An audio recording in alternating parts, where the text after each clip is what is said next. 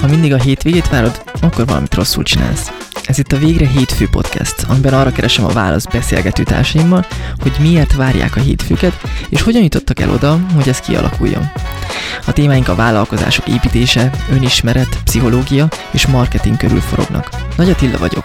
Az a célom, hogy hétfő reggelenként, amikor kiintod a szemed, azt mondhassd, végre hétfő.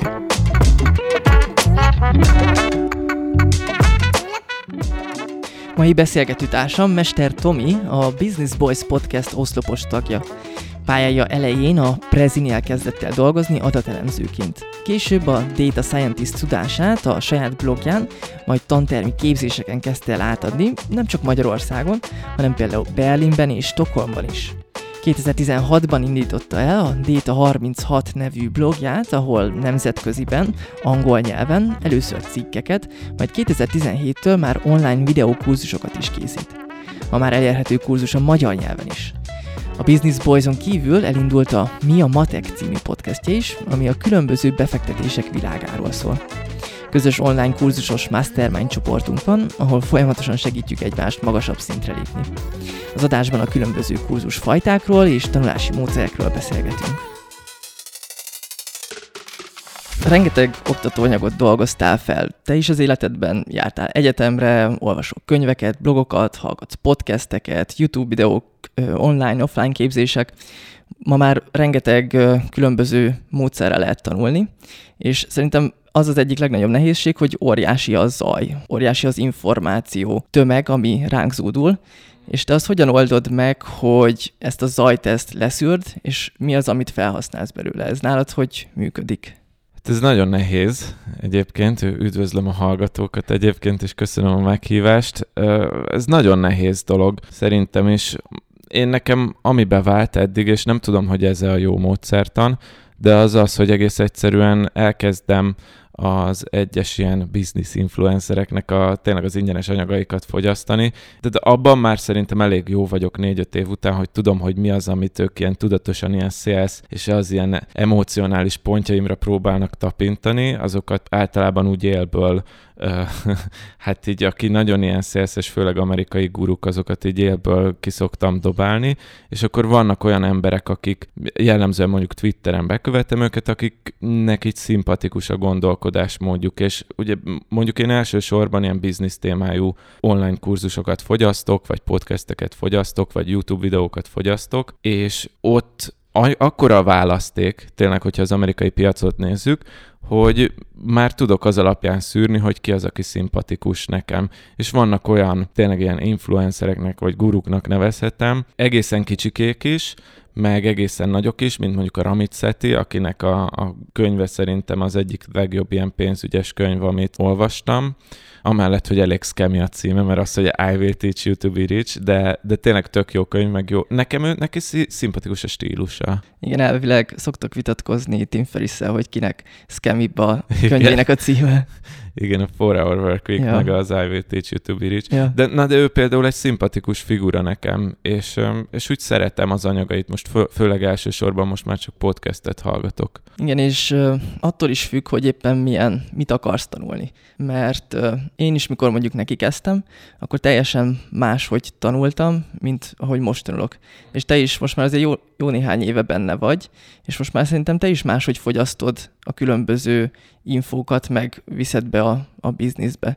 Most mi az a, a vállalkozásodban, ami a, a legnehezebb, és igen, hogy, hogy, is, hogy próbálod ezeket megoldani? Mi, mi az a fő kihívásod, ami most van?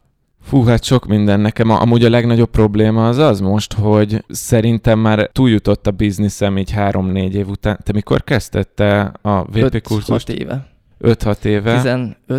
15, 2015. akkor szerintem azért nagyjából már te is megtapasztaltad ezt, hogy túljutott a bizniszed azon a szinten, amikor már könnyű hozzá kurzust találni. Yeah. Mert induláshoz viszonylag sok anyag és sok jó anyag elérhető, viszont most már annyira speciálisak a problémák az én bizniszemben, meg gondolom a tiédben is, meg igen. mindenkiében ennyi idő után, hogy egyszerűen nehéz azt az anyagot megtalálni. Tehát amit mondtam, hogy tudom, hogy a Ramit Szeti mit mond, hogy hogy kéne csinálni a bizniszt, de nekem nem működnek azok a tanácsok ezen a szinten, amiket már ő mond, hanem saját megoldást kell kitalálni. Lehet, hogy nem is mindig ilyen oktatóanyag kell, hanem ilyenkor már lehet, hogy inkább tanácsadót kell Uh-huh. bevenni, csak azt is olyan nehéz kitalálni, hogy ki az, aki érteni fogja. Ugye mind a ketten oktatunk, meg online. Igen. kurzus, ráadásul a tiéd angol piacra, az még bonyolultabb, olyan szempontból, hogy magyar embert arra elég nehéz találni, hogy ő tud segíteni abban, hogy az angol nyelvű online kurzusod hogy legyen jobb, és lehet, hogy tanácsadót kell bevonni, de én se tudom biztosan, hogy, hogy mikor mi a legjobb megoldás. Te dolgozol amúgy tanácsadókkal? Nem, Tehát nem most nem, igazából marketingessel, ugye ők, ők szoktak segíteni social médiában. De ők meg megvalósítás. Mhm, megvalósítás. Ja, De szoktunk hát... róla beszélgetni, szóval nem csak megvalósítás, hanem brainstormolunk, hogy mi lenne a jobb, vagy hogy lehetne ezt jobban csinálni.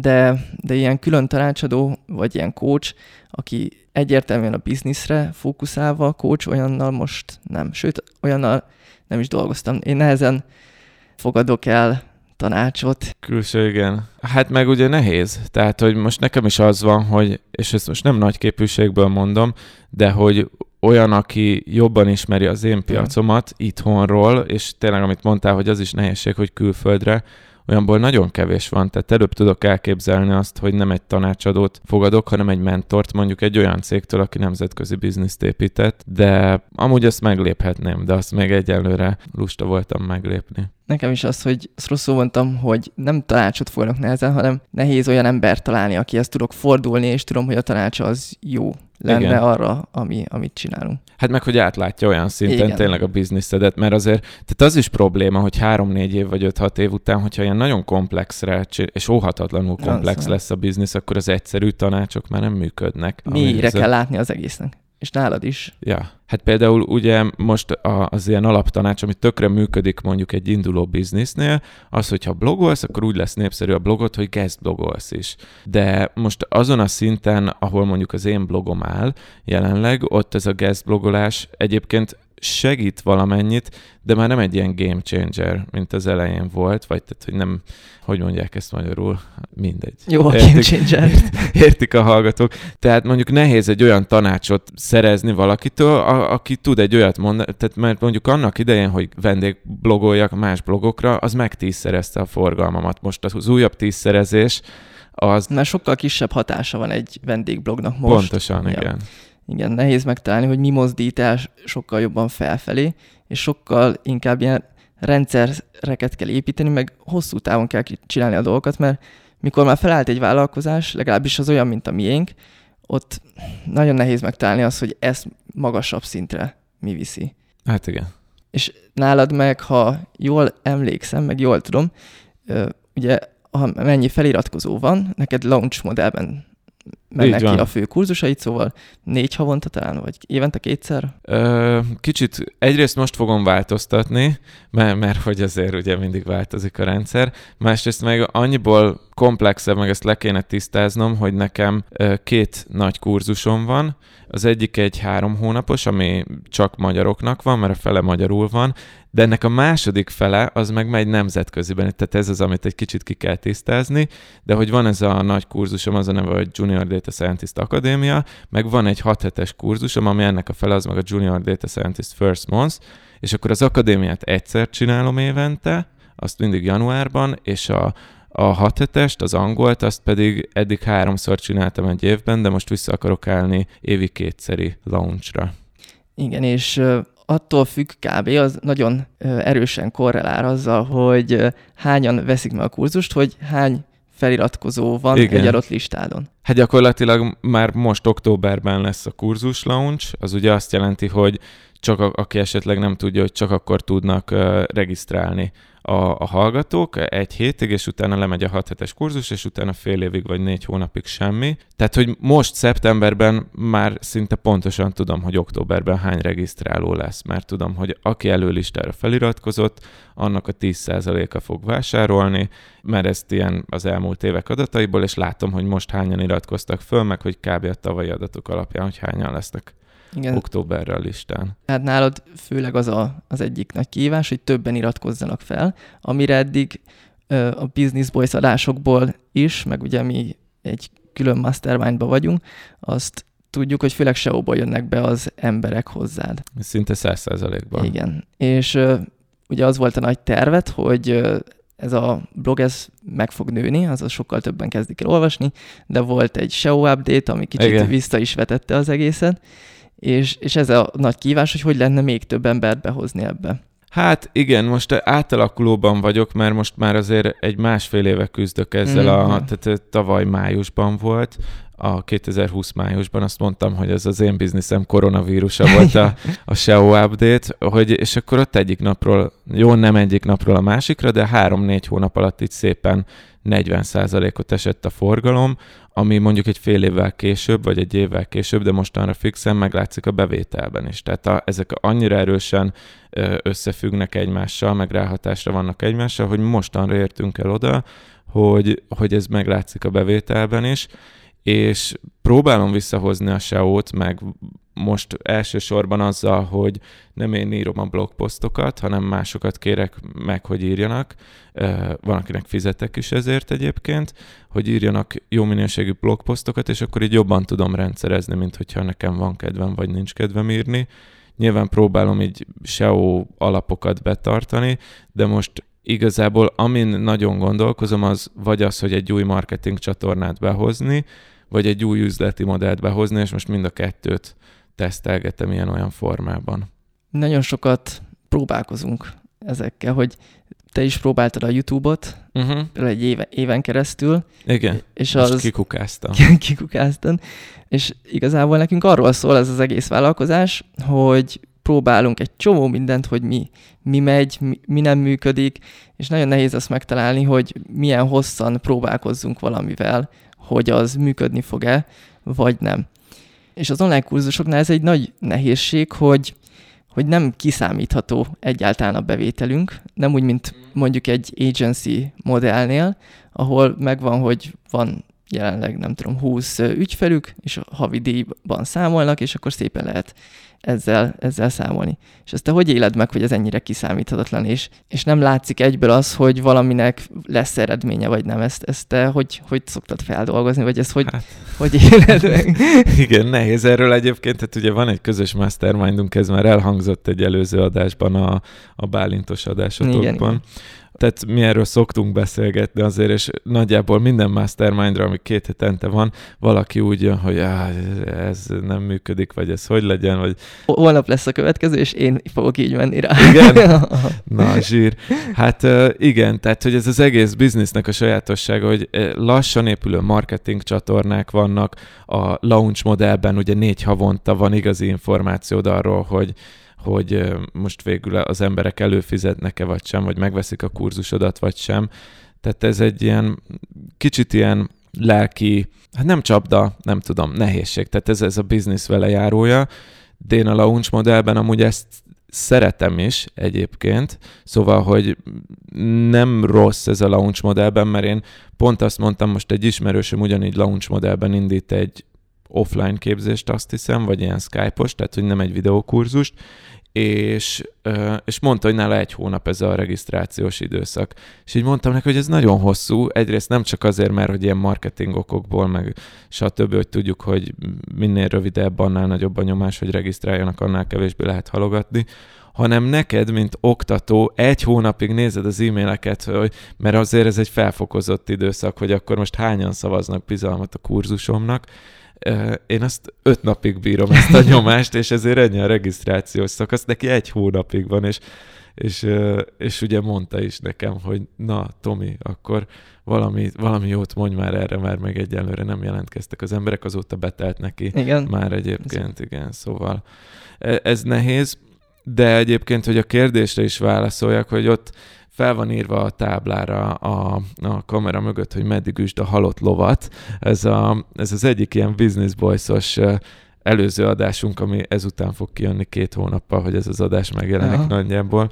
Ott ez egy fő témánk volt, és én például a YouTube-nál abban a részben elég szépen kifejtettem, hogy arra jutottam, hogy egy évet rátettem, és le kellett írni veszteségként. És ezt így meg, tehát ez, ez, ez a rizikója, mint minden, minden biznisznek van ilyen rizikója, és ez is az volt. Igen, ezt így hosszú távon kell szerintem érezni, hogy nekünk már mondjuk az a jobb, hogy vannak már tök jó eredmények, szóval az elmúlt években azt tudjuk, hogy működik, és amúgy én igazából ugyanazt csinálom, mint uh, ahogy én tanultam ezt az egészet ilyen 5-6 éve, szóval egy ilyen sales funnel felépítése, és megfelelő értékajánlat, szóval teljesen ilyen, nincs ilyen különleges stratégia az egész mögött, mindenki számára elérhető, de közben meg a marketing csatornánk, meg a világ az folyamatosan változik, és ez azért átalakítja azt, hogy, hogy mi fog igazából működni, és azt a sok próbálkozást, azt tényleg így be kell, mm, el kell fogadni veszteségnek, és lesz olyan, ami, ami fog működni.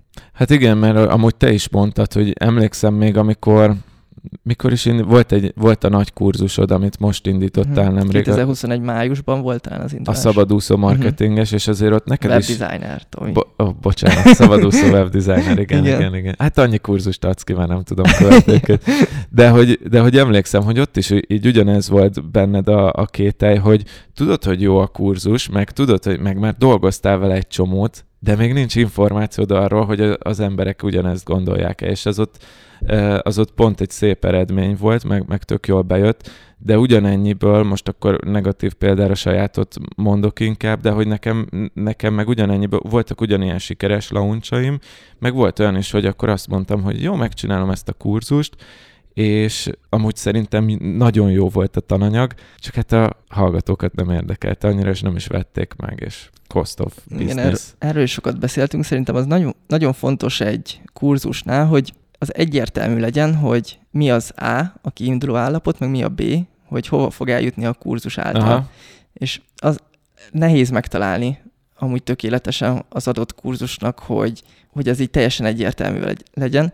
És nálad is ott, ez melyikről beszéltél pontosan, mert volt kettő is, ami ilyen neccesebb Amit volt. flopped, uh, hát mondjuk vegyük az AB tesztelős kurzust. Ja, szóval azt ott beszéltük, hogy nem, nem olyan egyszerű azt megmondani, hogy mi van akkor, hogyha valaki elkezdi, szóval milyen állapotban van, és hova jut a végére. Uh-huh. Viszont ugye van a Junior Data Science, ott sokkal szebben megvan az, hogyha elkezdi valaki nulláról, akkor egy ilyen Junior Data Science-szerű V fog válni a végén. I- igen, igen, data scientist. Scientist. Igen, igen. Kössünk bele egymásba. igen, csak hogy visszaadjam, de hogy ja, tehát ez az átalakulási folyamat, Igen. de úgy, hogy ezt én tudom, mert ezt amúgy mondtad akkor is, Ja, ja. emlékszem, hogy Tomi, ez a baj az AB tesztelős kurzusoddal, de még akkor sem tudom megfogalmazni, Ja. hogy, vagy hát így próbálkozom, de így nem, nincs meg a product market fit. Amúgy lehetne ezt ö, okosan csinálni, például amit én szoktam javasolni embereknek, akik online kurzust indítanak, és életükben először is kérdezik tőlem, hogy én,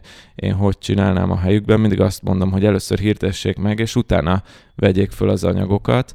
Csak itt megint az a baj, hogy annyira van már nagy közönségem, hogyha mondjuk meghirdetek egy AB tesztelős kurzust, azt 20 mondjuk kérdés nélkül megveszik a, régi diákokból. De, és akkor abból azt hiszem, hogy oké, okay, akkor van erre egy fenntartható kereslet, de valójában amikor ez a 20 lement, akik igazából, mivel szerették az első kurzusomat, ezért a másodikat is megveszik, azon kívül viszont nincs infóm arról, hogy aki mondjuk nem ismeri a, a cuccaimat, ők, ők mint első kurzus ezt megveszi, és, és kiderült, hogy nem. Tehát ez, nyilván finomítanom kéne ezen a folyamaton, és megnézni, hogy hány új vevő van, meg ilyesmik, de Igen, az, az még érdekes, hogy bennünk szerintem van egy ilyen, egy ilyen kimeríthetetlen vágy, mikor van valami tananyag, ami így megtetszik nekünk. Neked is volt már többször, hogy, hogy meg akarod csinálni. igen, és ez tan- tananyagnál is, már mint hosszú kurzusnál is, meg blogbejegyzésnél, videónál is, hogy egyszerűen így benned van, és így feszít, és így ki akarod adni. És hogy ezt most nagyon jól át tudnám mondani. Ja. Igen. Ja, és szerintem amiatt nem baj, hogy, hogy elkészült a kurzus, még de pluszos lett, ugye? Szóval azért vették Hát meg. jó, igen, időközben azért, ne, tehát ja, alacsony amúgy a bekerülési költsége Ja. egy kurzusnak, tehát nem nehéz pluszba kihozni. Ja. Rászánt óráknak az alternatíva költsége Mhm. az, az azért meg tudja dobni ezt a költséget. Igen, de muszáj próbálkozni, és nem fogod tudni, hogy melyik kurzus fog nagyon jól menni. Igen, ez igaz. Szóval azzal szerintem nincs baj, mert hogyha meg nem csináljuk meg a kurzust, akkor meg megőrülünk. Szóval az... Hát ig- igen, tehát hogy van egy ilyen, tényleg ez az érzelmi kapcsolódás is a kurzusainkhoz, hogy, hogy mert nekem ez az AB tesztelős amúgy olyan volt, hogy nem tudom, már öt évvel ezelőtt is tartottam valamilyen formában tantermi képzésnek, és akkor ez így szépen tisztult, tisztult, és akkor eljutott oda, hogy most már érzem, hogy ez ennél jobbat nem tudnék tartani tanteremben. Itt az idő, hogy felvegyük videóra, de videóformátumban nemzetközinek, mert nyilván itthon tartottam, meg mondjuk Németországban egyszer-kétszer, meg Svédországban, de ennyi. Az amerikai piacon nem állta meg a helyét, lehet, hogy erősebbek a kompetitorok, vagy nem pont az a nemzetközi márkám, mint mondjuk a, az ilyen lokális. De igen, de hogy amit ki akartam hozni, hogy igen, ez az érzelmi kapcsolódás, hogy hogy ez már ki van találva ez az anyag, ez, ez tök jó, ezt tudom, hogy szeretik az emberek, vegyük föl, Igen, meg nem Aztán- veszítünk azért vele sokat, meg lehet használni utána ö, ingyenes anyagként is, hogyha Ja. annyira nem megy, ö, azt tud behozni vásárlókat a nagyobb képzésre, szóval szerintem ezt meg kell csinálnunk ilyenkor mindig. Hát ilyen szempontból hálás amúgy az oktató biznisz, mert hogy ott, ha van egy jó kurzusod, az sokszor kitermeli ezeknek a próbálkozásoknak az árát, mert onnantól, hogy mondjuk megvan ez a jó kurzusod, nem azt mondom ugye, hogy passzív jövedelem, mert Mhm. ezt már tudjuk, hogy ilyen nem létezik, Bőven. igen, de hogy azért tehát tudja fedezni időben meg pénzben ezeket az új próbálkozásokat, és akkor reméljük, hogy lesz belőle még egy olyan kurzus, ami viszont újra egy nagyobbat szól. Ami nálad még érdekes, hogy neked azért ilyen hosszabb képzések vannak, azért három Mhm. hónapos, meg hat hetes, Igen, és mm, az is furcsa, hogy ugye ott megvan adva konkrétan az időpont, hogy ez milyen hosszú, és manapság meg ugye van egy csomó udemy kurzus, meg Skillshare, meg, meg egy csomó ilyen, ami, ami ilyen gyors fogyasztású kb. vagy nem nagyon van megadva, hogy ezt mennyi idő alatt kell. Nem, nem is vagyok biztos benne, hogy ez is a, ez a lényeg, hogy mennyi idő alatt kell. Mm, Vagy le, lehet amúgy ez szerinted hozzáad, hogy, hogy megvan adva, hogy mennyi idő? Mármint, hogy mondjuk a három hónapos kurzusom az három hónap. Mhm. Vagy ez Mm, segít abban, hogy könnyebben fogyasztják az emberek, vagy szívesebben? Nem tudom, ami biztosan segít nekik, az az ütemezés. Mhm. Tehát amit itt mondtál, hogy az emberek innen ide el akarnak jutni, és akkor legyen ez meg ez az ilyen átalakulás történet már a kurzusnak a címében, vagy legalább az alcímében. Szerintem ez ugyanúgy azért e- ez segít, hogy, hogy te januártól áprilisig ezt fogod csinálni, tervezhető. Ott a launchos kurzusoknál szerintem egy baromi nagy előny, hogy ö, tudod, hogy ott csoportban mindenki együtt fog haladni, tehát tudod azt, hogy te nem egyedül csinálod, mint mondjuk a udemy hanem, vagy lehet, hogy ott is vannak ilyen nagy Facebook csoportok, de itt hetente ugyanazok a problémái a többi hallgatónak, meg tudjátok beszélni, de még ha nem is tudjátok megbeszélni, akkor is tudod, tehát ez a tudat, hogy mintha osztálytársaid lennének, csak hát nyilván nem olyan szoros a kapcsolat, mint mondjuk egy gimnáziumban, vagy egy iskolában, vagy akárhol, de azért van Slack csoport, ott lehet beszélgetni, meg ha te nem is írsz, akkor is látod, hogy valaki így beírta, hogy fú, ez az SQL lekérdezés nem működik, és akkor tudod, hogy ah, nekem sem jó van, akkor nem én vagyok a hülye, hanem ott tananyag szar. Már bocsánat, nem amúgy. Nagyon jók a tananyagok, csak És az a fura, hogy az online kurzusoknál régen, mikor én, én is kezdtem, az volt egy, az egyik ilyen fő funkció vagy előny, hogy bármikor el lehet végezni. aha, És szerintem ez, ez alakult az év, így a pár éve, vagy így folyamatosan, ahogy telt az idő, azért, mert nagyon sok anyag lett. Uh-huh. És az elején az tényleg nagyon jó volt, hogy ma kitaláltam, hogy e-mail marketingről akarok tanulni, megvettem egy kurzust, és akkor e- egyből el tudtam kezdeni tanulni. És itt szerintem függ attól is, hogy, hogy mi a téma, mi az, me- mekkora na- ö, nagy lépés van az A-ból B-be jutásba, és, és igen, hogy mi a cél az egésszel. Mert nálad igazából egy ilyen szakmát tanítasz ki, és az, mikor valaki abba bele ugrik, akkor, akkor ő tudja, hogy azt a szakmát ki akarja tanulni, és a, akkor abban tök jól segít ez, a, ez az ütemezés. De mikor mondjuk e-mail marketingről tanul valaki, én például úgy tanultam régen, nem tudom, te ezzel hogy vagy, hogy mikor van egy része a vállalkozásomnak, amit jobban akarok elsajátítani, akkor így arra megnéztem két-három kurzust, uh-huh. és, és akkor azt egyből a gyakorlatba is ültettem. Igen, elmentünk egy landing page képzésre, ja, ugye ja, ja. ugyanarra jártunk, csak nem egyszerre. Igen. Um, igen, ja, tehát, hogy van, van ez a része, meg ezek a kis skillek, ami pont, amit mondtál, hogy itt van egy kis hiányosságom, azt betömöm. Uh, legutóbb mondjuk egy ilyen, semmit nem tudtam a Twitter marketingről, vettem gyorsan egy ilyen Twitter marketinges kurzust, két-három óra az egész megnéztem, de, de talán pont ez a különbség, hogy neked is, amit tanítasz a szabadúszó webdesigner kurzusodban, az azért ez egy baromi nagy terület, Fú, tehát ez nem csak annyi, hogy hogy kell Photoshopban maszkokat használni, vagy hogy hogy kell a, a WordPress-ben egy specifikus plugin használni, hanem ott már tényleg ilyen hát rendszereket, minden. összefüggéseket, mindent, és ezt nem lehet vagy hát odaadhatnád egyben, de szerintem ott az is az van, hogy ha odaadod egyben, hogy menjen végig magától, az annyira sok, hogy az már folytogató Igen, lehet egy hallgatónak. Nyomasztó. Igen. És ez ilyen membership rendszereknél is volt. Régen volt az online katapultnak, meg a marketing szövegnek, a kreatív kontrollnak uh-huh. ugyanúgy membership rendszere, ahol adtak anyagokat, és a kreatív kontroll az azt hiszem hetente három cikket írt, ami ilyen membershipben el tudtad olvasni. Az online katapult meg ilyen havi egyet, vagy havi kettőt. Uh-huh. És sokkal többen mentek az online katapultra, nem tudom, vagy az biztos, hogy néhányok emiatt az volt, hogy a, a marketing szövegnél, mert én is ö, azt volt, mikor csatlakoztam, így sok, és nem, nem tudsz egyszerre folyamatosan tanulni meg így. És utána már rosszul érzed magad, hogy nem tanulsz, Aha. és akkor meg a, a, amiatt rossz. Igen, igen, igen, ez a subscription. Én amúgy pont ez az egyik modell, amit most elkezdtem ja. tesztelgetni, én és ez a subscription product, vagy feliratkozásos termék a külföldi kurzusomhoz, és, és amúgy én is így pont ezt látom, hogy most nekem három, az, ott az a koncepció, hogy ilyen hobbi feladatokat csinálunk, és három feladat van összesen a kurzusban, de ez már most elég érdekesnek tűnik, még ha mondjuk szerintem lenne benne 40, amit sokkal nehezebb előállítani, akkor így megérkeznek az emberek a kurzusba, és akkor ott van a bőség zavara, hogy most mit válasszak.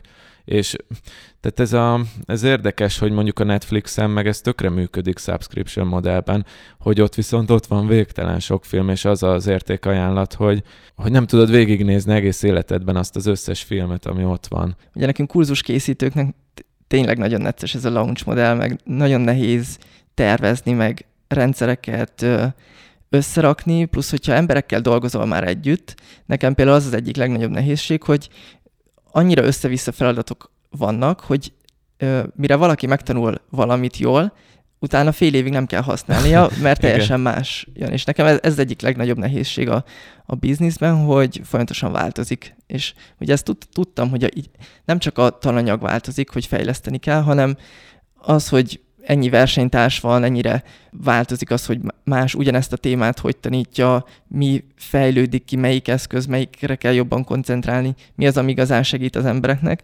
Nálam az nagyon változik, és ez most már elég nyomasztó nekem is, hogy, hogy folyamatosan akkor ezt a launch modellbe hogy alakítsam át, de van egy alaptermék, ami amúgy tök jó. Nekem például ugye az alaptermékem, ami nekem így kb. így a, a fő termék volt sokáig, az az, hogyha weboldalt akarsz készíteni, akkor megveszed ezt a kurzust, uh-huh. és egy hét múlva már lehet megvan a weboldalod. Mint neked és ez Twitter. ráadásul nem is launchos, hanem uh-huh. ez az úgynevezett evergreen, hogy Igen. akármikor beszállhatsz. Igen, szóval nyitva van bármikor. Ami ugye nehezebb scarcity miatt. Sürgősség érzet, az, az alacsonyabb. ja. Igen, és de eddig még, mégis nagyon jól működött. Most viszont ezzel, hogy szinte megjött a szabadúszó webdesigner, ami launchos és három hónap, de inkább szerintem négybe kellene, ezen is Aha. gondolkozunk, mert olyan nagy az anyag, az teljesen más az egész, és ah, nehéz ezeket kitalálni. Amúgy igen, ez a, ez a másik, amit én megtapasztaltam, hogy nekem is a 6 hetes kurzusom, az egyébként 4 hetes kurzusként indult, ugye ez a Junior mm-hmm. Data Scientist First Month, az valójában másfél hónap lett, tehát ez, hogy ez egy ilyen tipikus ilyen oktatói dolog, hogy azt hiszed, hogy fú, ezt le tudom oktatni a, a a három hónapos kurzusomnak az első fele, tehát a, a hat hetes rész, a, az konkrétan az egy három napos tantermi képzés volt, vagy hát hatszor fél napos tantermi mm-hmm. képzés volt, és az lett széthúzva hat hétre, hogy tényleg fel tudják dolgozni az emberek ezt. Érdekes téma, hogy így oktatóként azt hisszük, hogy, hogy nagyon sokat kell adni. Ez ugyanaz, mm-hmm. mint a subscription productnál, pedig amúgy az fontosabb, hogy jót jól adagolva adjunk, és akkor megtalálni azt a finom egyensúlyt. Ezt az aranyközéputat, hogy, hogy meg is add, igen. De ne legyen túl sok. Igen, hogy fel is tudják dolgozni ja, ja. Jól érz, jó érzéssel az emberek, mert ha keveset adsz, akkor nincs érték, ha meg túl sokat adsz, akkor meg elindul a nyomás, hogy, hogy, hogy fú, ezt nem csináltam, és akkor uh, rossz hallgató vagyok, és akkor negatív érzés lesz mindkét esetben. Szóval úgy ne, nehéz ezt az egyensúlyt belőni. Neked ez úgy jöttél rá, hogy ugye itt mi próbálunk magunkban így matekozni, hogy oké, okay, és ez még kell neki, ez még kell neki, de neked ez úgy alakult, hogy beszéltél az emberekkel, hogy, hogy mi volt sok, mi volt kevés? Aha, és, és mondták, hogy hát ugye amikor először négy hetesbe indult, ott mindenkivel van on van, tehát egy, egyesével beszéltem Skype-on a, a nemzetköziben, és az elején is, meg a végén is. És akkor az elején tudtam, hogy milyen profillal jönnek, azt mindig lejegyzeteltem, a végén pedig megkérdeztem, hogy hogy tetszett a kurzus, és a négy hetesben mindegyiknél az volt a visszajelzés, hogy tetszett, tetszett, de baromi intenzív volt. Mm-hmm. Ugye még én azt is beírtam, hogy mit tudom, hogy hetente 10 órát kell vele yeah. foglalkozni, és mondták, hogy Tomi, ezzel nem 10 órát kell foglalkozni, hanem inkább 20-at, vagy, mhm. és az azért nem mindegy. És akkor szétszettem 6 hétre, meg így is intenzív, de így mondjuk tényleg belefér 10-12 órába, és akkor az úgy már így komfort, hát amúgy intenzív kurzus, tehát az a 10-12 óra, az sok. De, de... Pont, pont ezt, ugy, ugyanezeket a szavakat használom, hogy én is mondtam, hogy heti 10 óra, meg ez nagyon intenzív, de például nálam az is furcsa, hogy nekem a nyár az beleszólt, hogy nekem nyáron volt a vége, és az emberek meg elmentek utazni, ugye yeah. korona miatt is most lehetett inkább elmen utazni, és hogyha lemaradnak egy hetet, akkor már nem lesznek ott a webináron, akkor, akkor már elcsúszik az egész. Uh-huh. Hát nálunk amúgy az volt a tavalyi uh, három hónaposnál, hogy a két-hat hét között tartottunk egy hét szünetet. Uh-huh. Na, ott veszítettük el a diákoknak a felét, és nagyon nehéz volt visszahozni. És nem vissza? Tehát van, aki nem. Nyilván azért egy ilyen kurzusnak a végigcsinálási aránya az, az, az nem száz százalék, de hogy, hogy egy csomóan mondták, ott is volt pár ember, akivel még személyesen is találkoztam, mert ugye ez magyarországi képzés, és akkor így volt egy ilyen összejövetel a, a kurzus végén, és mondták, hogy onnan nagyon nehéz volt visszajönni, hogy volt egy hét szünet. Mert azt elvileg arra adtuk, hogy átnézzék az első ja. hat hetet, gyakorlatilag az pont arra volt jó, hogy hátradől az ember, pihen egyet, és utána már hátra van dőlve. Ez érdekes, mert nekem a Bence testvérem meg a, a többiek is a csapatban mondták, hogy legyen egy hét szünet, és még a, a részvők is mondták közben, mert ugye ilyen 6-7. héten volt nálunk az, hogy így egyre kevesebben jöttek, és akkor lehetett volna egy hétszünet, és mondták is páran, hogy jó lenne, de én mondtam, hogy inkább toljuk végig, de így is kiestek, meg szerintem úgy is kiestek volna, de nem tudom, hogy lehet, hogy a következőben például lesz egy hétszünet, de te azt mondod, hogy az nem segített igazából ebből a szempontból. Hát mi mindkettőt kipróbáltuk, tehát tavaly úgy csináltuk, hogy volt egy hétszünet, idén úgy csináltuk, évelején volt ez, hogy nem volt hétszünet, és nekünk az működött, hogy nem volt szünet, tehát három hmm. hónap egybe kiment biztos attól függ, hogy pont mi a tananyag, meg mi a közönség. Kurzus készítőként még az is nehéz, vagy egy érdekes kérdés, te ugye nagyon adatos vagy, hogy, hogy mi igazából nekünk a KPI olyan szempontból, hogy mikor sikeres egy kurzus. És hogy e- ezt hogy éljük meg? Hát ez a, én a Teachable nevű szoftvert használom, és annak van egy ilyen zárt közössége, ilyen a mit, 30 vagy 40 ezer oktató, akik oktatnak, és ott rendszeresen van erről mit, vita, hogy miben méred a kurzusodnak a sikerességét. És nyilván az egyik az a végigcsinálási arány, tehát az, hogy mennyire jó a tananyag. Azzal nehéz mérni, mert kevesen follow hogy mondjuk nálam hányan lettek data scientistek, vagy ilyen business kurzusoknál hányan indítottak bizniszt és lettek sikeresek sikeresek, vagy nálad az, hogy hányan lettek szabadúszó webdesignerek. Ez lenne az ultimate mérőszám, csak hát sokan nem azért vágnak bele a kurzusba nálam, hogy data scientistek legyenek, hanem mondjuk marketingesek, és szeretnének egy kis data science-et. Sokan egy-két év után mennek át, mert nem olyan családi helyzetben vannak, hogy mondjuk, nem tudom, van két gyerek, és nem engedhetik meg, hogy most egy junior pozícióból induljanak újra, hanem itt szépen akkor áttransformálják a karrierüket.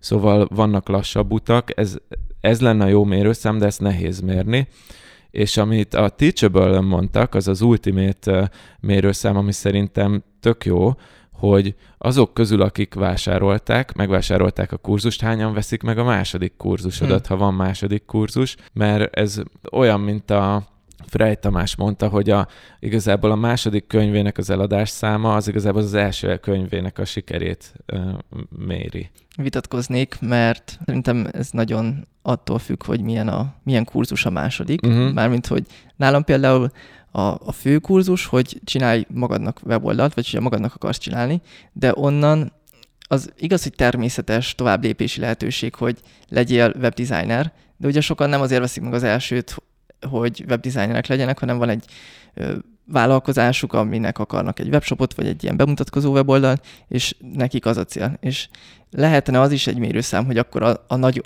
a szabadúszó webdesignert vegyék meg, de de az nem lehet igazából a mérőszám. Hát nálad nem. Igen, ja. nálam mondjuk ez tipikusan az, hogy van a, a három, hete, három hónapos kurzus, aminek Junior Data Scientist Akadémia, vagy a Junior Data Scientist First Month, és a második kurzus, amit most fogok árulni, ez a Subscription Product, uh-huh. ennek az a neve, hogy JDS, tehát Junior Data Scientist Plus. Tehát, ja. hogy ez, ez elég egyértelmű ja. folytatása, ja. szóval nálam szerintem ez egy jó mérőszám lesz. De te mivel mérnéd, vagy nálad mi a De jó nekem mérőszám? sincs jól mérve, mert után kellene nagyon jól követni, hogy szerintem az alapkurzusomnak egyértelműen az lenne, hogy hányan készítették el az első weboldalukat. Uh-huh. Szóval abból tudnám a tökéletes sikerességet lemérni, de az is olyan szempontból nehéz, hogy egy csomó marketinges téma van, és van, vannak olyan emberek, akik azért veszik meg, mert csak szeretnék alakítani a saját weboldalukat, vagy csak szeretnék tudni, hogy hogy is néz ki ez a weboldal készítés, mert hogyha majd kiszervezik, akkor ne verjék át, meg tudják, hogy, hogy mi, hogy, merre, mert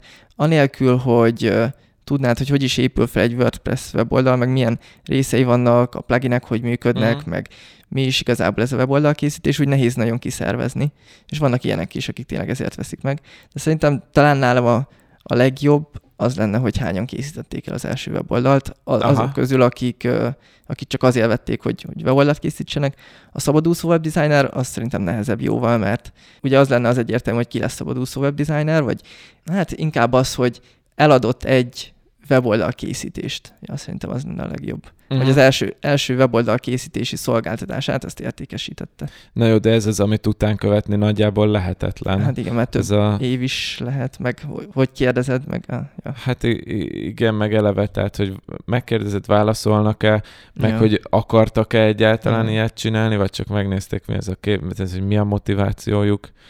Ja. Nehezen mérhető a sikeresség online kurzusoknál ezek vannak ezek a hány csillagosra értékelték a kurzusodat, ott is van egy ilyen, ez a survivorship bias, hogy uh-huh. valójában amikor kiküldöd a kurzus végén, hogy, hogy mennyire jó a kurzusod, azt már azok látják egyébként, akik végigcsinálták, tehát akiknek am- amúgy tetszett, akik kipotyogtak menet közben, azok általában meg se nyitják az uh-huh. értékelő e-mailt. Szóval ezért ilyen ez a mérés, ez, ez egy nagyon nehéz ebben a témában. Nehéz hozzárakni az, hogy mit kínálsz, vagy mit, ugye a marketingedben mit mondasz, hogy mit fogsz ezzel elérni. És itt is ugye próbálunk úgy fogalmazni, hogy mm, ilyen jó színbe tüntessük fel a kurzus, de, de mégis minden igaz legyen, de közben a marketing szerepek is játszanak, mm. és nagyon nehéz azt, azt a, itt is az arany középutat megtalálni. Mármint, hogy a landing oldalon, hogy mit I- ígérsz? Igen, hogy mit ígérsz azzal, hogy ha te megveszed ezt a kurzust, ja. akkor, e, akkor mondjuk junior data scientist leszel. Igen, én ilyet nem ígérek Aha. például, mert ez, hát ez, ez egy nagyon kemény állítás ja. lenne, másrészt meg a kontrollomon kívül is így van, van, szóval mm. ezt így nem merném, mint ahogy hát mondjuk a Ramit Szetinek van ilyen kurzusa, ez a, imádom a nevét a kurzusnak, mert szerintem tehát minden benne van egy szóban, ez az earn 1K, ez a keres ezer dollárt, uh, on the side, tehát hogy ilyen, ez minden benne van, hogy keres ezer dollárt egy side business és akkor megtanítja, hogy hogy építs fel egy side business-t, de ebben egy olyan erős ígéret van, hogyha te megveszed a kurzust, és nem keresel ezer dollárt, akkor gyakorlatilag átverted a hallgatót. És jó, mondjuk megcsinálhatod azt, hogy akkor,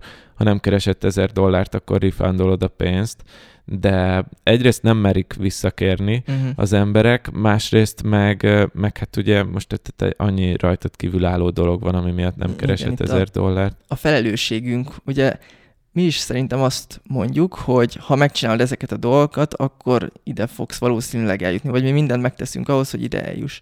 És hogy neked mennyi felelősséged van abba, hogy mondjuk ő megnézze a, a videókat. Mert abban nincs, vagy van felelősséged abban, hogy ő, ha nem nézi meg a videókat, akkor igazából nem fogod eljutni, vagy hogyha nem csinálja meg a házi feladatokat. Hát szerintem ilyen közös felelősség, mert most nyilván, ha rosszak a videók, és unalmasak, akkor nem fogja nézni. Ja. Vagy hogyha túl nehézre van csinálva, vagy olyanra van csinálva, hogy ne legyen kedve nézni, még lehet, hogy észre se veszi, de nincs uh-huh. kedve nézni.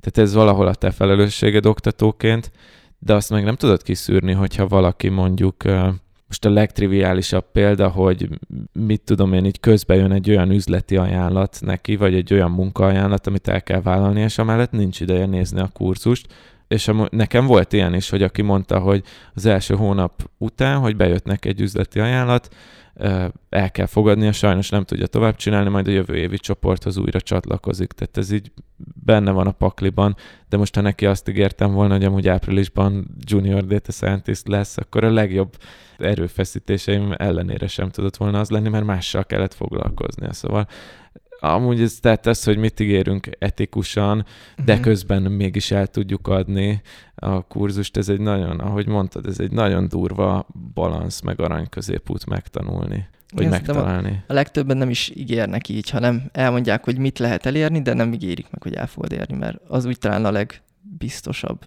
Hát igen, meg disclaimernek odaírják az oldal aljára, hogy a, a, fe, a fent feltüntetett eredmények nem átlagosak, meg nem tudom, uh-huh. meg, meg ilyesmik. Én azt nem szoktam kiírni, de hát én mindig abban reménykedem, azért, amúgy azért írom baromi hosszúra a, a landing oldalaimat, azon kívül, hogy minden info benne legyen, meg hogy, mert hogy azt remélem, hogy az, hogy ennyit kell olvasni, az kiszűri azokat az embereket, akik nem elég intelligensek ahhoz, hogy ezeket ezt maguktól belássák, és sőt, van olyan képzésem, ahol van felvételi feladat is konkrétan, mm. csak azért, hogy tudjam, hogy tényleg intelligens emberekkel fogok dolgozni a, a kurzusban, és onnantól, hogy ez megvan, onnantól viszont már minden egyszerűbb, mert ők jobban végig mennek a kurzuson, nagy eséllyel meg jobb a sikerarányuk is. Az angol piacon kicsit más lehet az egész. Én ezt én már kétszer visszapattantam az angol piacról, hogy, hogy ott sikerüljön, és te amúgy ugye nagy hatással voltál rám abból a szempontból, hogy, hogy ezt megpróbáljam, meg hogy ez tényleg lehet, meg magyar akcentussal is lehet, meg, meg ez tényleg működőképes. És te miben érzed másnak az angol piacot, mint a magyar piacot nálad? Erről pont, amúgy azért nagyon jó, hogy van ez a podcast, mert így elgondolkoztatott, átküldtet, hogy lesz ez is téma, és elgondolkoztatott, és erről tök sokat gondolkoztam az elmúlt hétben, és arra jutottam, hogy egyébként a, a nemzetközi piac az valójában, egyrészt elmondom, hogy miért kezdtem az uh-huh. egész nemzetközit, azért, mert én Anno a, a Preziben, amikor dolgoztam, ez még 2012-től 2014-ig, tehát még a Prezi is kicsi volt, meg ilyen nagyon startupos volt, de már akkor meg volt az, hogy volt egy amerikai irodánk, meg egy magyar iroda, és a magyar irodában is az alkalmazottak fele az nemzetközi volt. Tehát a mi csapatunkban nyolcan voltunk, és hét különböző nemzet. Csak a főnökön volt magyar, meg én. És legalábbis amikor kezdtem. És ott nagyon tetszett ez az egész ilyen nemzetközi vibrálás, hogy ilyen mindenféle kultúra van, mindenről mindent meg lehet ismerni, és amikor 2016-ban, vagy igen, azt hiszem, akkor odaértem, hogy a Data 36-ot elkezdem, akkor pont ugyanezt vágytam, ezt az érzést, uh-huh. hogy mhm. ilyen nemzetközi legyen, és most jutottam el arra a gondolatra, így, így pont ennek a podcast felvételnek a kapcsán is, hogy rájöttem, hogy amúgy a nemzetközi piac az valójában, legalábbis az én bizniszemnél, de nagyon sok startupnál is, az valójában az amerikai piac, a nyugat-európai piac nak egy kis szegmense, tehát inkább elmondom, hogy hogy néz ki mondjuk a, a mostani hallgatóimból mm. egy nagy átlag. Egyrészt van nagyon sok magyar hallgatóm, vagy résztvevő, kurzus résztvevő, mondjuk 20% tehát egy lakosság arányosan nagyon felülreprezentált, mert itthon van egy erős brandem ebben. Minden, a podcastek miatt is, meg korábban már itthon volt egy adatlabor nevű vállalkozásom, tehát így ismernek. De ezen kívül a, a maradék 80%-nak a fele amerikai, tehát valójában hm. az, az amerikai piac az, ami dominál, mondjuk a maradéknak a 40%-a az Anglia, főleg meg Auszt- tehát ilyen Ausztrália angol nyelvű piacok, és egy kis Nyugat-Európa, Németország, Svédország, vagy hát az összes ilyen északi állam, meg így innen-onnan néha Spanyolország, és akkor ezen kívül a maradék 10% az ilyen nagyon minimális, egy-egy ilyen afrikai államból, meg egy-egy kelet-európai, néha ázsiai, tehát ilyen. Amit mondani akarok ezzel, hogy egy nemzetközi biznisz az valójában az angol nyelvű országoknak a biznisze, meg egy-két európai ország, és emiatt nekem, én azt vártam tőle, hogy pont ugyanaz a pesgés meg lesz, ami a kollégáimmal meg volt a Prezi irodában, de valójában az van, hogy ezekre a külföldi piacokra dolgozok, ami ugye amúgy fizetőképesség miatt tök jó, de amúgy nincs benne olyan kulturális változatosság például, mint azt mondjuk reméltem. De amúgy tehát egy, tehát nem panaszkodom, egy csomó előnye van, de hogy ezt csak így el akartam mondani, hogy ez az új felfedezésem. Mikor én próbáltam az angol piacra betörni, akkor furcsa volt, egy csomóan kérdezték, hogy, hogy ott, ott milyen országra lövök, és itt mindig meglepődtem, hogy esküszöm, vagy öten megkérdezték, és utána sose gondoltam teljesen jól végig, hogy, hogy online kurzus készítőként ott te amerik, amerikai piacra lősz vagy Nagy-Britanniára lősz vagy igazából ott, ott szerintem az egészre lősz. Nem? Aha, az Hogy egész világra? Aha, a, az angol nyelvet beszélőkre. De, ja, de igen, de hogy ugye vannak ezek az angolt első nyelven beszélők, mm. meg második nyelven beszélők, és nagyon nagy a különbség köztük. De te hogy, Én... hogy tudsz máshogy dolgozni azon, hogy mi, mi, hogy működjön a vállalkozás? Szóval mi a különbség, hogyha mondjuk első nyelvet beszélőre lősz, vagy hogyha amerikai angolra lősz? Ja, nincs, nincs különbség szerintem, legalábbis a nálam, mm. a, az én specifikus üzletágomban, majd azt is elmondom, hogy miért, csak szerintem természetesen úgy alakul, hogy elsősorban lehet, hogy csak azért, mert hogy ők fizetőképesebb mm. közönség, hogy nálam teljesen természetesen úgy alakult, hogy a közönségnek egy jelentős része azok valójában első nyelven beszél. Tehát amit mondtam, hogy a közönség jelentős része amerikai, a legnagyobb szegmens, és akkor utána meg, meg még mindig ezek az angol első nyelvű beszélő piacok vannak.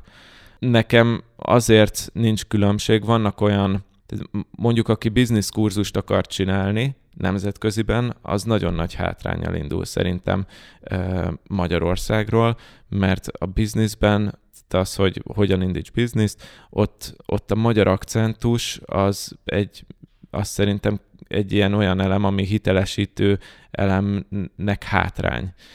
Most ez az én véleményem, de, de ezt látom, hogy egy amerikai bizniszguru egy magyar bizniszguruval szemben a nemzetközi piacon végtelen előnyben van mindenféle berögződések miatt, ez most lényegtelen is.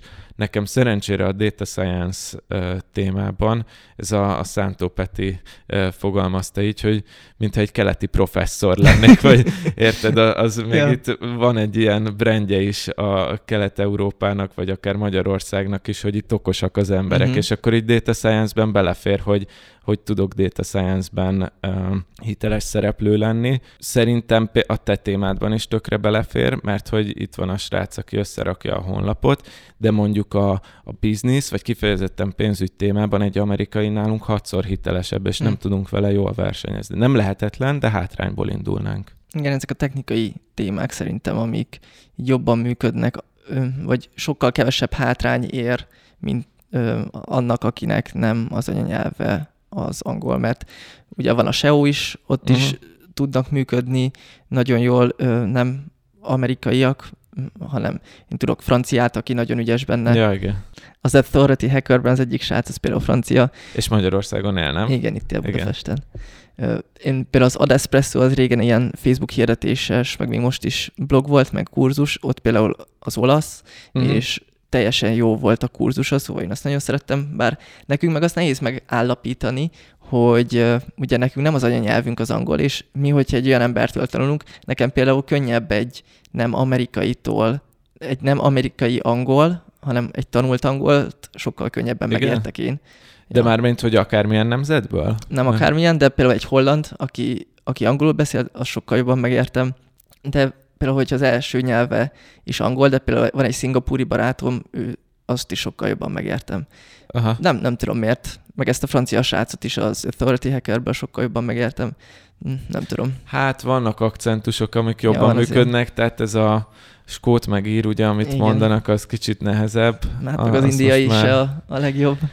Hát uh, igen. Ez ilyen fárasztó, igen. vagy nem is tudom. Hát nehéz, nehéz, tehát nagyon koncentrálni kell nekem, amikor még mindenkivel egyesével skype-oltam intrókolnál is, akkor azért úgy voltak olyan akcentusok, amikre nagyon koncentrálnom kellett, de nekem az volt, hogy a, az amerikait, meg főleg a kanadait, ezt nagyon jól Mhm. megértettem, és akkor ezek a, a nagy-britanniás országok, meg a, a londoni akcentus oké, okay, de utána, hogy így mentünk északra, úgy egyre nehezebb lett, és valóban tehát az indiai meg az afrikai akcentusokat megérteni, az, az kihívás volt. De hát mondjuk úgy voltam vele, hogy a, akik második nyelvnek használják az angolt, azok úgy megértőbbek Igen, egymással. Tehát, hogyha én nehezen értem őt, és kérem, hogy mondd már el még egyszer, akkor, akkor, akkor az úgy jobban átmegy. De egyébként azt vettem észre, hogy még amerikaiaknak is. Tehát Hm. azért először féltem attól, hogyha egy amerikainak nem értem az angolját egy van-on-van beszélgetésben,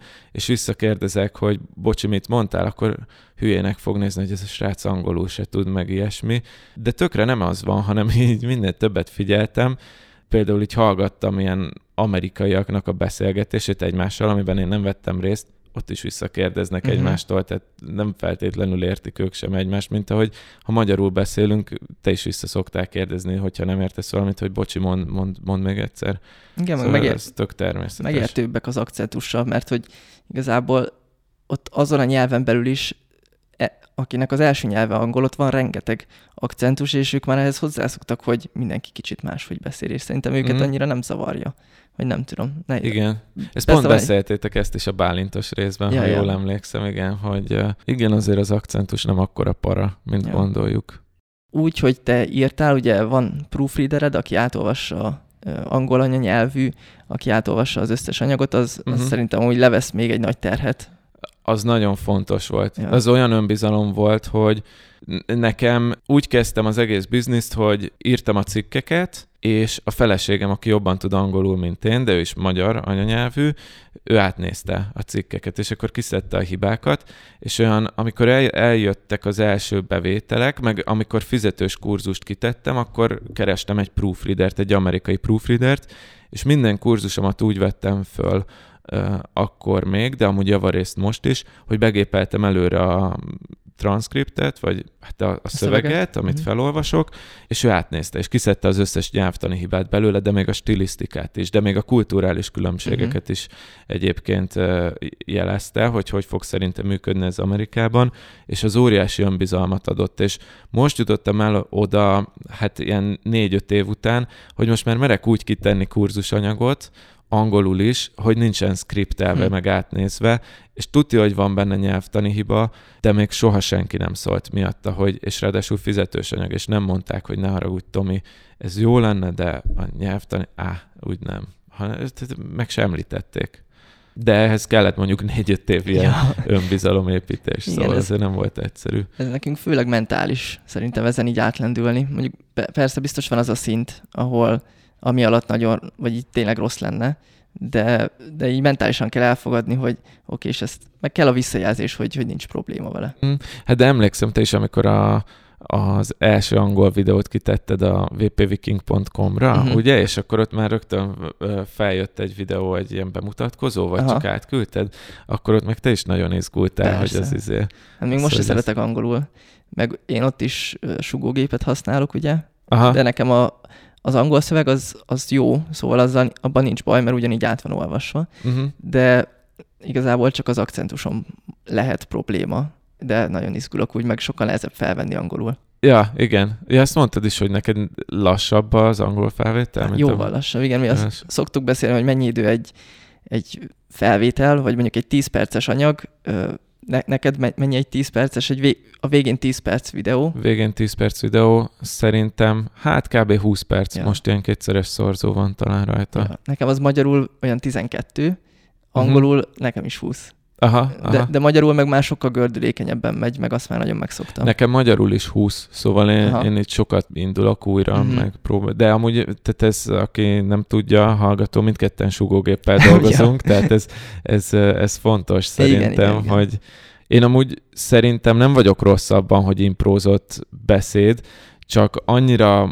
maximalista vagyok ebben a témában, hogy, hogy tényleg úgy menjen a, a tananyag, meg hogy erre a gondolatra ez köt rá, meg ez a data science azért elég bonyolult téma Mhm. is, hogy egyszerűen, meg ugye eleinte az angol miatt is, hogy, hogy, hogy egyszerűen még nem e, mertem elengedni a sugógépet. Mondom, most először van idén olyan, hogy, hogy, hogy sugógép nélkül megyek. Ott viszont gyakorlatilag végig kódot mutatok, tehát uh-huh. az, Mhm. úgy, az, úgy, az úgy önmagában vezetett dolog, csak a mondatokat konkrétan már én rakom össze. Ne, nekem akkor álltam, vagy én akkor álltam át súgógépre, amikor így a 10 perces anyag az súgógép nélkül az 20 perces anyag. És most is van, most már 50 óra anyag van. Az, hogyha ha így fejből menne, az 100 óra lenne, és az nem, nem annyira hatékony egyszerűen a tanulóknak. Uh-huh. Mert sokkal inkább körmondatokban beszélsz, nem tudod úgy lezárni az adott témát és átlépni a következőre, de amúgy nagyon attól függ, hogy, hogy milyen téma is, témáról is van szó, mert van például mondjuk Facebook hirdetéses beállítást, az képtelen vagyok előre megírni, mert ott hetente változik az egész, és akkor Mhm. azt inkább kattingatom. De ugye mindenhez kell érteni, amit csinálsz. Mármint Hát igen. nagyon mélyen.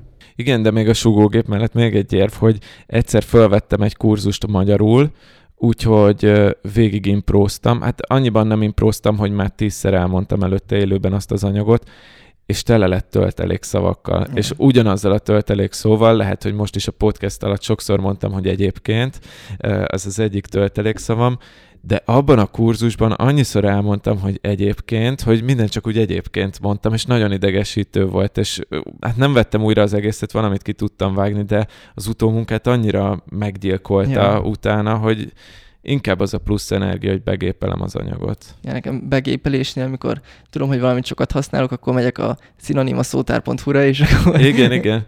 akkor Meg ilyen azt lehet- szógyakoriság keresővel ki lehet szűrni, Ja. hogy, izé, hogy mi, mi az, ami sokszor van. Neked van magyarul is kurzus akkor ugye, van angolul is, és mik a, a különbségek?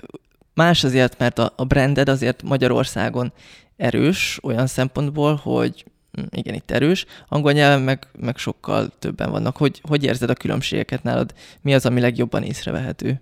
Ez pont ezek, amiket mondtál, illetve még néhány apróság, hogy nekem azt mondták annó, amikor ugye volt egy ilyen vágy, hogy nemzetközi legyen a biznisz, de azt is mondták, hogy egy ilyen nincs témában, mint az enyém, nagyon szűk a közönség, akit ez érdekel. Itthon azt mondták, hogy meg külföldön is arányaiban azt mondták, hogy mivel ugye a nagyvilágon mondjuk elérhető ember, aki tényleg ilyen célközönség lehet, ez a nagyvilágon mondjuk egy milliárd ember, szemben mondjuk a Magyarországon, hát ugye 10 millióan vagyunk, abból nyilván nagyon kis százalék lehet az, aki ténylegesen ilyen célközönség.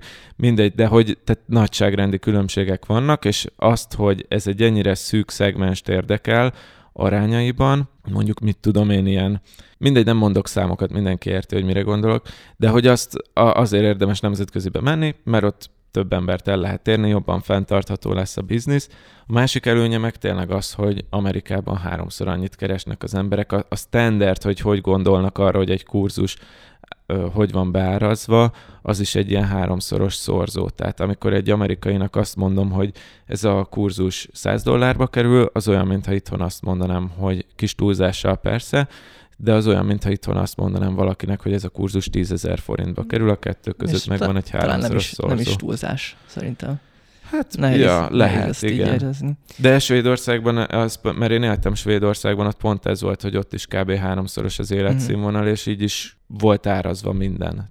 Kinti kurzusoknak, meg a kinti ilyen mindenféle szolgáltatásnak, például egy freelancer órabére, az pont a háromszorosa volt az Mhm. itthoninak. És mi, mi van még, ami ez akkor főleg, hogy ugye nagyon sokan vannak, és igazából sok emberből elég egy sokkal kisebb szeretet is elérni ahhoz, hogy bőven jól legyél. Igen, igen, igen. Tehát, hogy nyilván én Magyarországon ö, élek, tehát az, hogy én háromszoros áron tudom eladni a kurzust az itthonihoz képest külföldre, az egy versenyelőny, még azokhoz képest is, akik amúgy Amerikából kompetitoraim Mhm. nekem. Tehát, hogy, hogy nekik drágább fenntartani egy bizniszt, nekem is mondjuk itthon, aki vágja a videóimat, mert most már nem magamnak vágom, ő nyilvánvalóan most nem tudom összevetni, mert ezt soha nem is próbáltam Amerikában erre embert szerezni, de hogy olcsóbb egyszerűen, hogyha, hogyha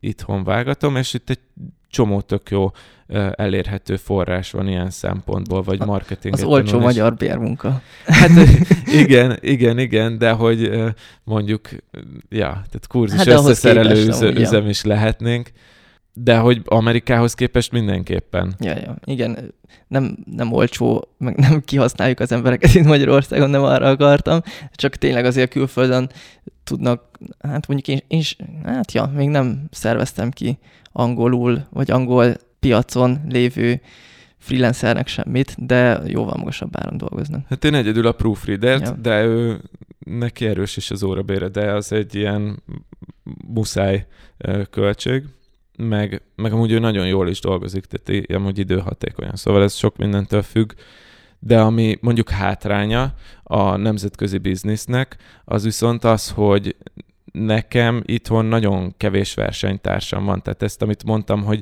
látom, hogy itthon is indítok csak magyaroknak kurzust, meg indítok olyat is, hogy teljesen nemzetközibe, és azért, ahogy az arányokat mondtam, ez a felülreprezentáltsága a magyaroknak, ez, ez azért van, mert hogy itthon van egy külön brandem a Business Boys podcast miatt, vagy egyszerűen csak azért, mert mondjuk mert nálad is megjelenek, mert magyarok vagyunk, és akkor ismerjük egymást, meg networking hatás, meg minden egyéb. A lényeg, hogy teljesen megértem azt, aki nem akar külföldre menni, mondjuk ezt annó a, a G-től, a Pap Gábortól megkérdeztük az egyik podcastben, hogy miért nem akar külföldre menni, és azt mondta, hogy azért, mert ez egy terített piac, az Mhm. egy vörös óceán, míg amit ő itthon felépít, abban nagyon könnyű első, vagy nem könnyű nyilván, de hogy sokkal könnyebb, mint nemzetköziben, könnyebb itthon elsőnek lenni, és akkor abból már lehet meríteni külföldi munkákat is esetleg. Hát az én vörös óceánom az nem tudom, Ja. a WordPress-el bemenni az angol piacra, azért is pattantam vissza, mert nagyon kompetitív az egész, de meg lehet jól oldani. Most már harmadjára is neki fogok menni idén, meglátjuk, meglátjuk. De igen, de hogy na ez az, hogy nálad már, a, de amúgy az én szegmensemben is az van, hogy egyébként nemzetköziben én versenyzek azokkal, akik 5 dollárért teszik föl Udemy-re a kurzusokat, versenyzek azokkal, akik YouTube-ra tesznek föl mindent, és oké, okay, hogy nem ugyanaz, meg minden ilyen, de azért úgy, tehát na igen, igen, tehát hogy, hogy erősebb, a, erősebb a verseny. Ami amúgy jó is, mert hogy így rákényszerít arra, hogy kreatív legyél, vagy hogy egy más szemszögből közelítsd meg a piacot, de, de azért nem az az álom. Szóval szerintem ez, hogy ugye mindenki arról álmodik, mondjuk minden startup, hogy Amerikában berobbanjon, szerintem tök jó egy startupnak, hogyha Magyarországon berobban, és tud itt Mhm. egy jól működő bizniszt építeni. Nyilván amúgy vannak ilyen, tehát mindenféle nemzetgazdasági okai, hogy akkor külföldről jön be a pénz, az amúgy tök jó Magyarországnak, és akkor itt adózod le. Nyilván ezek benne vannak, de, de mindegy, ennél összetettebb a dolog, tehát hogy nem, nem, nem egy ilyen egyszerű dolog, Mhm. hogyha Amerikában vagy, akkor már minden király. Nálad a, ugye kész van a kurzus, igazából ugyanaz a fő kurzusod már évek óta, és hogy tartod fent azt, hogy, hogy érdekes legyen még ez, szóval nem passzív jövedelem, de azért nagyon sok mindent megcsináltunk előre, Uh-huh. de mégis azért akarunk benne dolgozni, meg neked hogy van meg a motiváció, meg miket találsz, ami miatt ö, szeretnél fejlődni, meg tovább lépni, meg magasabb szintre lépni? Ez, ez, egy, ez egy kemény téma, meg ez egy jó téma, ez, erre amúgy kíváncsi leszek, hogy neked mi a válaszod, de nekem e, ez, ez amúgy egy ilyen önkeresés is folyamatosan, tehát nincs erre kész válaszom.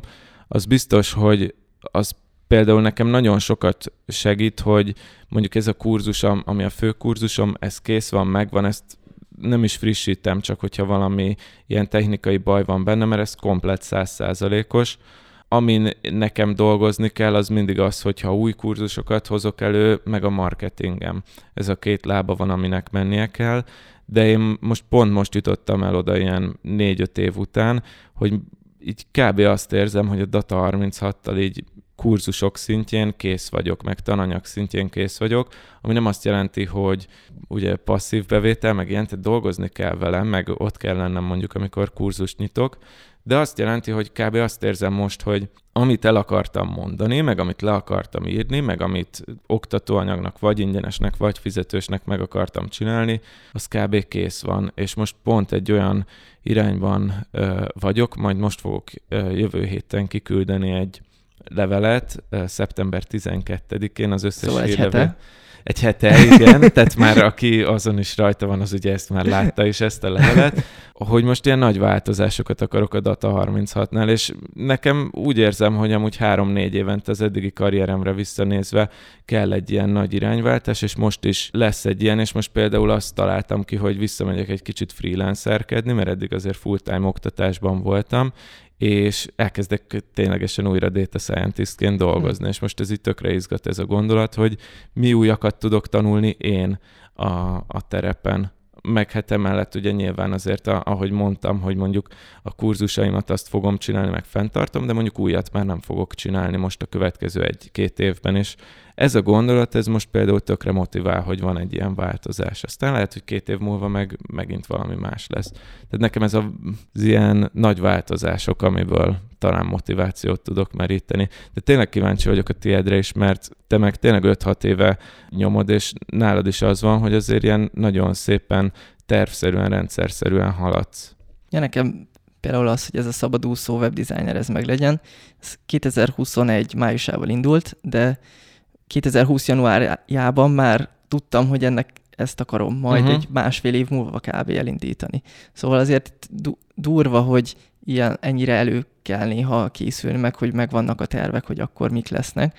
És nekem is ilyen, ilyen önismereti hullámvasút amúgy ez az egész, meg furcsa amúgy így kurzus készítőként, meg biztos más bizniszekben is, hogy így valamikor már így tényleg azt érezzük, hogy megvan, meg hogy ezzel most már nem nagyon tudunk mit tenni, hogy jobb legyen, hogy fenntartani egy kicsit, és próbálok szimplán ilyen izgalmakat keresni benne, ami most éppen jobban tetszik, vagy kicsit így csak hogy így jól érezzem meg, hogy valamilyen érdekességet belerakjuk az egészbe, és ami nálam van most, ez lesz majd ez a subscription modell, amiről még most nem beszélek, de akarok mellette például amúgy egyébként pont az adisadásba beszélt róla, hogy ő ugye heti egy napot kócsol, uh-huh. és mhm. akkor azzal igazából megvan pénzügyileg arra a hónapra igazából abból a bevételből. Igen.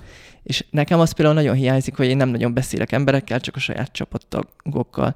És nekem is bejött, hogy lehet, hogy én is el akarok kezdeni kócsolni, vagy tanácsadni, vagy nem tudom, hogy ennek mi lesz a tökéletes kerete, de, de én is, hogy másokkal tudjak dolgozni, mert, mert egyszerűen az, hogy én otthon ülök tényleg egész nap a gép előtt, az engem most már így 5-6 év után azért kikészít. Igen. Ja, ehhez tudok, tudok visszanyúlni, mert én is azért ilyen magányos ja. farkasként nyomtam, meg nyomom, tehát azért nagyjából ilyen van man működök, annak ellenére, hogy vannak alvállalkozók, akik besegítenek, és én is érzem ezt, hogy egyébként például az, hogy így mondjuk szabadúszóskodni elkezdek, meg már el is kezdtem, tehát már mhm. van egy ügyfelem, az abban is jó, hogy amúgy más emberekkel is beszélek, meg találkozok, meg ilyesmik. Aztán igen, tehát sok-sok réte, rétege van ennek, meg tényleg ez egy ilyen önismereti dolog is, tehát van, aki abból merít, hogy azt mondja, hogy akkor felnöveli a cégét mondjuk 20 fős cégre, uh-huh. mert hogy benne van a költségvetésében, meg tényleg kijön úgy a, a matek, de hogy én arra például már rájöttem, hogy engem az baromira nem motivál. Tehát, hogyha nekem van egy, van egy kurzusom, akkor engem az nekem azt tetszik, hogy személyes kapcsolatban is vagyok a, a diákokkal, mert nem úgy, hogy elmegyünk reggel kávézni, de hogy mondjuk ha írnak Slack-en, vagy írnak e-mailben, akkor minimum az, hogy olvasom én is azt az e-mailt, de most egyre jobban újra motivál az, hogy én is válaszoljak rá, meg hogy tényleg így lássam a fejlődésüket. És hogyha, tehát én tök megértem azt, hogy van, akinek az, a, az viszont a célja, hogy nagy céget építsen, csak akkor ott viszont neki más motivációi vannak, de az egész az tényleg oda vezet vissza, hogy akkor ismerd meg magad, és hogy neked mi a célod a bizniszsel. Csak ugye ez változik folyamatosan, Hát meg persze. így az, az élethelyzeted hez képest is ugye változik folyamatosan az, hogy neked már például van gyereked, hogy kevesebbet akarsz valószínűleg dolgozni abban, hogy tényleg ezt nagyobbra építsd, meg van, aki tényleg így szeretne nagyon nagy céget építeni.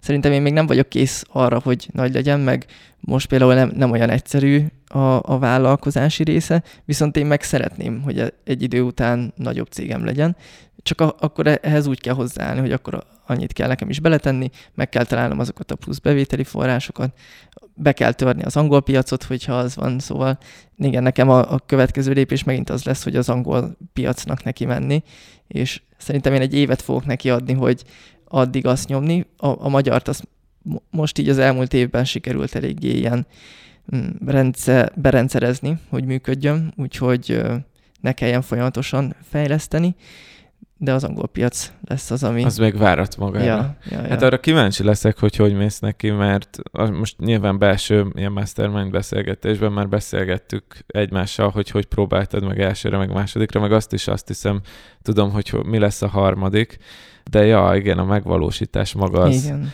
az mindig melós. sokkal izgalmasabb. Ja, nagyon melós. Meg, hogy működik-e az egész. Csak van ez a sok anyagom, és egyszerűen képtelen igen, vagyok. Képtelen igen, vagy, igen. ugye úgy, hogy mi megírjuk az egészet előre, meg én öt éve azért kezdtem el, az volt az egyik nagyon erős indok, vagy négy éve, hogy skriptelve legyenek a dolgok, hogy ezt le lehessen fordítani angolra, spanyolra, franciára, mindenre, és akkor olyan egyszerű azt átvinni, de egyértelmű, hogy nem olyan egyszerű átvinni, viszont mégis megvan uh-huh. és akkor azzal meg nem kezdeni semmit, az fájna. Igen, ez nekem is sokszor van, hogy így, így vannak, így úgy érzem, hogy amúgy például nekem is egy ilyen, nem használom ki a, az ilyen értékeket, amiket teremtettem, hogy ne, én is azt érzem, hogy egyébként nekem meg van hat kurzusom, és abból igazából három-négy, ha kicsit ráfeküdnék, akkor sokkal több, többet termel. Hát ugyanezt érzem, csak, csak más, hogy, hogy ott az anyag, csak egy kis energiát rá kéne tenni, vagy valamit így kreatívabban, hogy eljusson a megfelelő emberekhez, és Ez olyan, mint hogyha lenne egy lakásunk, vagy lenne, nem tudom, egy garázs, amit nem használnánk, és nem adnánk ki. Hogy nekünk igazából ezek a vagyontárgyaink, vagy hát ez is. Igen, igen. És igen, nehéz azt, hogy, hogy ott van, tök jó, és akkor abból kihozni a legtöbbet. Igen, igen. Vagy mint hogyha egy haverunknak adnánk ki mondjuk valami nagyon potom összegért, tízezerért, hogy jó, jó, igen, igen, ott van, meg minden, de hogy ez valójában így, így nem egy ingatlan portfólió, hmm. hanem csak egy szívesség egy barátunknak.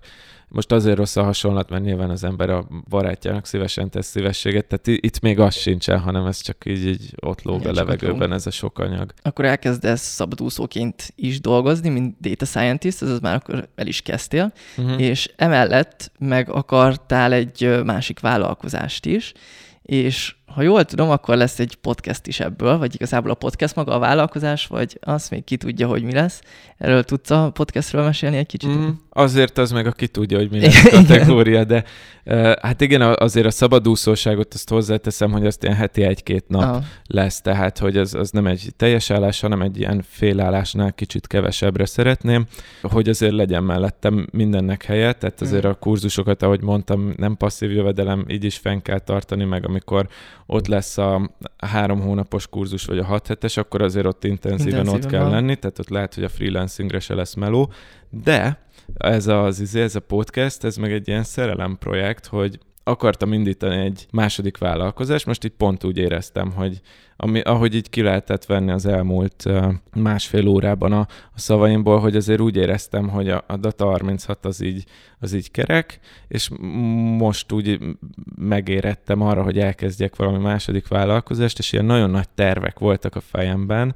Aztán hát két ember erőteljes hatására, az egyik a feleségem volt, ezt, ezt, ezeket lekicsinyítettem, ezeket a terveket, és kicsiben akartam elkezdeni, és igen, akarok indítani egy új podcastet, illetve hát most már el is indult, mire kint van ez az adás, azt hiszem, ami Mi a Matek néven megy, és befektetésekkel foglalkozik, és mindig befektetőket, vagy hát befektetési szakembereket hívok meg, majd meg amúgy ismerőseimet, barátaimat is, hogy beszélgessünk pénzügyekről, befektetésekről, annak az érzelmi oldaláról, meg mindenféle kreatív koncepció van benne, most abban nem megyek bele, de hogy amúgy ami érdekes benne, hogy itt én leszek a műsorvezető, de már direkt úgy kezdtem, hogy az Adival, a Sándorfi Adrián barátommal és műsorvezető társammal a Business Boys-ban ketten csináljuk, csak ő a kreatív producer mögötte, tehát közösen ötletelünk, és a, ebben az van, hogy pont mint nálad, hogy, hogy azért találkozzak emberekkel, podcastelni imádok, amúgy emberekkel találkozni is szeretnék többet, mint amennyit eddig csináltam, és ez úgy a befektetés téma nagyon érdekel, meg szeretnék benne fejlődni, és ez így adta magát, hogy ez legyen ez a, legyen ez a dolog. Volt tényleg mindenféle ilyen nagyobb álmom is volt ennél, hogy a podcast csak egy része ennek az egésznek, de aztán azt úgy éreztem, hogy az nagy falat lenne, és ez, hogy hetente felveszek egy podcastre, és sőt két hetente, ez most sokkal inkább közel áll ahhoz, hogy kicsiben csak a szenvedély részét csinálni ennek. Igen, meg sokat lehet tanulni. Ez a podcast, ez annyira win-win-win szituáció mm. nagyon sok szempontból, hogy ti már azért jóval korábban elkezdtétek, mint én, és mennyi minden pozitívumot hozott nektek minden területen, szóval magánélet, meg üzleti területen is, és akkor a, a mi a matek lesz a címe, vagy mi a, a címe, igen. már, már nem tudjuk, és főleg befektetés, ami amúgy olyan szempontból kicsit hasonlít talán a data science vonalhoz, hogy külföldön nagyon nagy, nagyon sok YouTube csatorna meg minden van, Magyarországon meg azért viszonylag kevés, szóval azért elég, elég jól. Van, van azért itthon is, tehát biztos, hogy népszerűbb itthon, mint a de data igen, science, igen. de egyrészt éppen, tehát hogy én azért ott nem egy ilyen megmondó ember akarok lenni. Mondjuk data science-ben szerintem sokkal inkább tudok ez a, a tanító szerepben lenni, hiszen van sok év tapasztalatom. Befektetésben is van némi tapasztalatom, de sokkal inkább a kezdő befektető uh-huh. vagyok, és és pont ezt a, az ilyen kis csavart akarom behozni ebben, hogy dokumentálom azt, ahogy tanulok erről, és pont az, amit vagy most mondtál, vagy előző részekben biztosan, hogy ezáltal egy csomó emberrel lehet találkozni. Tehát az, az ter, persze az egy tök jó dolog, hogy kikerül az anyag, és, és tudnak az emberek tanulni belőle, az még jobb, vagy hát ugye legalább annyira jó nekem, hogy én is tudok belőle tanulni, de az, az mennyire durva, hogy egy idő után a podcast az egy felület lesz ahhoz, hogy találkozzak olyan emberekkel, akikkel amúgy ö, nem tudnék. Vagy hát olyan, lehet, hogyha ráírnék valakire, hogy kávézunk egyet, Ez akkor, so, akkor leülne. Erre fogni. Hát igen, de, de hogy, hogy tényleg? Ez, igen. Nekem is ez volt az egyik fő, hogy így erre fogom, hogy találkozzak emberrel. Igen, emberekkel. igen, igen. És lehet, hogy ez önös érdek, de persze, hogy önös érdek részben, de emellett meg nagyon jó a hallgatóknak is, mert én is így hallgatok podcasteket, meg ezeket is szeretem, és akkor nálad is ez a ilyen kibontakozás lesz ebben a témában, ahol nem te leszel a, a profi befektető, hanem tanulsz másoktól, és ahogy neked is nem tudom, hogy mennyire lesznek benne számok, mennyire lesz meg benne a matek, de, de az, hogy így lehet folyamatosan látni az, hogy te hogy fogsz ebben fejlődni, lehet, hogy mások is elindulnak azon a a vonalon, vagy elindulnak a befektetések világában, és akkor ők is szépen tudnak menni, és nagyon érdekes amúgy a, a Business Boys-ban is ugyanez, hogy így látni a, a fejlődést.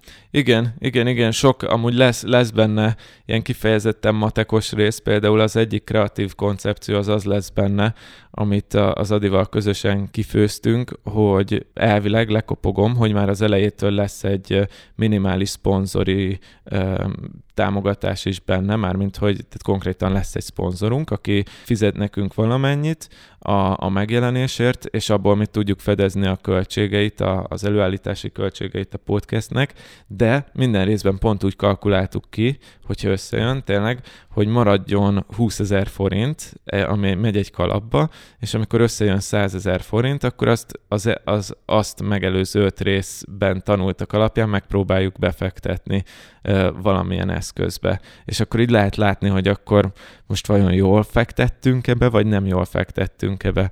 Úgyhogy ilyen, meg amúgy kicsit azért a datás vonal miatt kockára tervezem a dolgot, hogy, hogy szépen azért le fogjuk bontani, hogy mi a hozam, mi a rizikó, mi a megtérülés egyes eszközökön. És ugye nyilván lesznek ilyen egyszerűbb részek, vagy ezek a nagyon kézenfekvő részek, hogy a részvény, mint befektetés, a kötvény, mint befektetés, az ingatlan, mint befektetés, stb. stb. De bele akarok menni az ilyen alternatívakba is, vagy izgalmasabb befektetésekbe, hogy a Lego, mint befektetés, hmm. a whisky, mint befektetés, vagy a bor, mint befektetés, meg az ilyen egészen elvont irányokba is, hogy mondjuk a sportolás, mint befektetés önmagadba, meg az önfejlesztés, mint befektetés, és ha minden összejön, akkor ki akarom számolni a meghívott vendégünkkel, hogy mondjuk egy önfejlesztésnek, mondjuk eljárni egy pszichológushoz vagy önismeret, annak mi a befektetett pénzidő és mi a megtérülése. És tehát, hogy lesz benne egy ilyen kis kockás. Igen. Az ilyen kockák, is, mint mi, az, az ilyeneket nagyon szeretik. Hát ez, igen, én, tehát lehet hallani, hogy beszélek róla, hogy én már nagyon várom, hogy ezt kiszámoljuk ott élő adásban. Igen, nem tudom, hogy miért szeretjük mi ezeket ennyire, meg ez az online oktatásnál, vagy nem csak az online oktatásnál, hanem simán az oktatásnál, hogy beszéltük, hogy így bennünk van ez a, ez a feszít, hogyha nem jön ki ö, a tananyag. Uh-huh. Itt is az, hogy, hogy így szeretjük ezt, hogy így kicsit kiszámolni, kilogikázni ezeket, és, és ezek szerintem nagyon, nagyon szuperek. Igen, élesen látni, okosan dönteni. Ez volt a Végre Hétfő Podcast 11. adása velem Nagy Attilával és Mester Tomival. Tomi volt olyan kedves, és a bevezetés a Data Science című kurzusát két embernek is felajánlotta, szóval, hogyha ezt, szeretnéd megnyerni, akkor lépj be a Végre Hétfő Podcast Facebook csoportjába.